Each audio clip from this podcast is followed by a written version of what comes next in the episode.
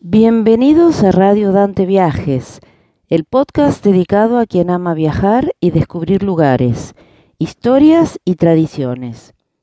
Esta es una colaboración entre la sede Dante Alighieri de Mar del Plata, en Argentina, y la Dante en Cambridge, para la difusión del italiano y el español a través de podcasts en radiodante.org. Soy Sandra Doglio y el encuentro de hoy quiero invitarlos a descubrir la bella geografía de Mar del Plata. Hemos compartido con ustedes en encuentros anteriores historias de inmigrantes en nuestra ciudad y la huella que dejaron en la Mar del Plata actual. E incluso pudimos contarles también acerca de la vida de la Belle Époque local. Hoy queremos contarles de nuestra bella geografía y de qué manera influyó para determinar la personalidad de nuestra ciudad. Conozcamos entonces un poquito de nuestra geografía. La ciudad de Mar del Plata, como ya les hemos contado, es el principal centro turístico y balneario de la Argentina. A solo 404 kilómetros de la ciudad de Buenos Aires, está ubicada a orillas del Océano Atlántico. Por ese motivo, se alternan a lo largo de los 47 kilómetros de frente costero magníficas playas, amplias bahías, imponentes acantilados y bosques. En el relieve de la provincia de Buenos Aires, donde se encuentra nuestra ciudad, predomina la llanura pampeana, típico relieve argentino, que presenta en nuestra zona una suave inclinación hacia el este en dirección al mar. Esta planicie está interrumpida por dos pequeños sistemas serranos. Al norte, el que denominamos de Tandilia, de unos 500 metros sobre el nivel del mar, y al sur, el de Ventania, de unos 1100 metros sobre el nivel del mar. Mar del Plata se encuentra emplazada en las estribaciones orientales del sistema de las sierras septentrionales, denominadas de Tandilia, es decir, nuestra ciudad se localiza sobre las últimas ondulaciones del sistema del norte que ingresa y se pierde en el mar frente a nuestras costas. La altura máxima de la ciudad es de 48 metros sobre el nivel del mar y, justamente, el hecho de estar ubicados sobre estas colinas le da a Mar del Plata una fisonomía muy particular y un paisaje muy pintoresco. Estas sierras a las que hice referencia van perdiendo altura desde el oeste donde nacen hacia el este, adquiriendo, como les dije, la forma de lomadas. Algunas de estas lomadas bajan en suaves declives, otras, en cambio, forman paredes creando un paisaje rocoso muy típico de Mar del Plata, y que permitió diseñar varios niveles de circulación costera, a partir del cual surgió un atractivo bulevar que es ideal para caminatas y running, muy concurrido por turistas y residentes. Además, muchas avenidas y calles cruzan la ciudad, subiendo y bajando por estas ondulaciones naturales que, siendo hoy importantes vías de circulación, se integran al paisaje que fue respetado para la traza original de nuestro casco urbano. La geografía de Mar del Plata ha definido también, desde luego, muchas de sus principales actividades económicas. Por ejemplo, estos espacios rocosos, tanto los ubicados en la ciudad como aquellos de las zonas más alejadas en donde nace la sierra, están constituidas por rocas cuarcitas de gran antigüedad, que son muy apreciadas en la industria de la construcción. Por ese motivo, en cercanías de Mar del Plata, se explota la piedra en numerosas canteras. Es tan típica la piedra extraída de las cercanías de Mar del Plata que ha tomado el nombre genérico de Piedra Mar del Plata. Incluso el aspecto exterior de muchas de las residencias marplatenses justamente está dado por el uso de este revestimiento utilizando la piedra local.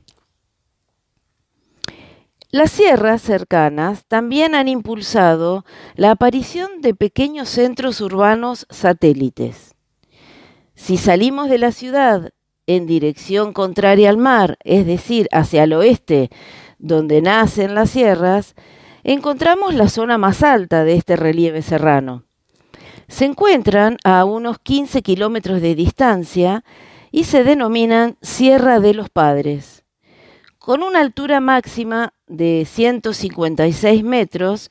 Fueron denominadas de esta forma ya que los padres de la orden de los jesuitas llegaron desde España y se instalaron en estas tierras por el año 1700 con el objetivo de evangelizar a los indígenas de la zona. Por estos lugares, la orografía del lugar favoreció el desarrollo de otro aspecto de la actividad turística local, que en este caso no tiene que ver con la playa. En la zona de las Sierras de los Padres son muy frecuentes las actividades de aventura en la naturaleza, la práctica del trekking, escalada y cabalgatas. Además, la presencia de un gran espejo de agua, también denominado Laguna de los Padres, conforma un ecosistema acuático muy característico, el que llamamos pastizal pampeano, y que le otorga a la zona una alta diversidad biológica, con gran presencia de aves y especies típicas de la región. Esto permite la práctica del avistaje de aves, así como la pesca y el canotaje. Siguiendo con la descripción de nuestra geografía, quisiera agregar que, intercaladas a las ondulaciones de las sierras, se encuentran valles y depresiones, que fueron rellenados a lo largo de los años con muchos sustratos y sedimentos de distinto origen. Ellos enriquecen los suelos. Por ese motivo, esta zona se ha convertido en uno de los cordones fruti-hortícolas más importantes de la Argentina. Favorecido, además, por la calidad de las napas subterráneas de agua mineral, que no solamente facilita el riego, sino que enriquece la calidad de los suelos. Se destaca especialmente en toda esta zona la producción local de kiwi, que ha convertido a Mar del Plata en el centro exportador más importante del país. También la producción local de miel pura de abejas, frutillas y flores, entre otros cultivos. Por supuesto, el área de campo de las inmediaciones de esta zona ofrece tierras ricas, por un lado para el pastoreo del ganado y por el otro lado para el desarrollo de cereales como el trigo y la soja o de grandes extensiones de papa e incluso muchas verduras de hojas verdes. Muy bien, hasta aquí les he contado acerca de la ciudad, las sierras, la laguna y el campo.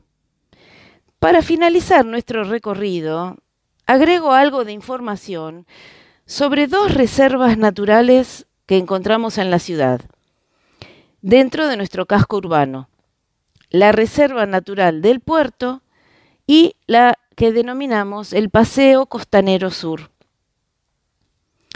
La Reserva Natural Puerto Mar del Plata, como lo dice su nombre, está ubicada en el área portuaria de la ciudad. Esta reserva es el último reducto de un importante sistema de lagunas y bañados costeros, que con el avance de la urbanización fue reduciendo su tamaño, aunque afortunadamente en la actualidad se encuentran protegidos. Estos bañados están ubicados en una franja separada del mar por otra franja de arena costera que forma la playa de Punta Mogotes. Los bañados son el hogar de aves marinas y diferentes especies de pájaros que pueden ser observados desde las pasarelas peatonales que se han construido para poder recorrer el predio sin molestar a la fauna de la zona. Por el otro lado, la Reserva Turística y Forestal Paseo Costanero Sur se encuentra en la ruta que une Mar del Plata con la ciudad vecina de Miramar, al sur del faro de Punta Mogotes. Esta zona fue forestada en la década del 50 con el objetivo de impedir los movimientos de arena que, movidos por el viento, obstaculizaban el tránsito vehicular por la ruta. Se utilizaron especies como pinos marítimos, aromos y tamariscos, que no solo fijan la arena, sino que además colaboran en el enriquecimiento del suelo. Estos densos montes conforman un paisaje sin igual, típicos del litoral atlántico marplatense. Combina playas, acantilados y hermosas vistas marinas. Finalmente, también dentro del casco urbano, muchas zonas fueron forestadas, tanto que en la actualidad ellas también conforman reservas forestales, declaradas de esta forma debido a la calidad y a la cantidad de las especies arbóreas presentes y que justifican su conservación. Son 12 los barrios que reúnen estas características. Ellos se denominan Bosque de Peralta Ramos, Sierra de los Padres, Parque Camet, El Tejado, Las Margaritas, La Florida, Parque Montemar, El Grosellar, El Sosiego, Las Dalias, Santa Rosa del Mar, Alfar y Bosque Alegre, todos con nombres muy alusivos a la naturaleza. Cada uno de ellos ofrece espacios públicos que pueden ser recorridos y disfrutados por todos. Así, Mar del Plata, con esta geografía tan particular, es el hogar de 750.000 habitantes permanentes, aunque visitada por 8 millones de turistas durante todo el año que disfrutan de su belleza. Será un gusto para nosotros poder recibirlos un día en nuestra casa. Antes de terminar, quisiera agradecer a todos los oyentes por habernos acompañado y los invitamos a seguir nuestros nuevos podcasts en italiano y en español en el sitio radiodante.org. También los invitamos a contactarnos para comentarios, colaboraciones o noticias, escribiéndonos a redaccione@radiodante.org. No olviden de seguirnos también en nuestra página Facebook, Radio Dante. Muchas gracias y hasta un próximo encuentro.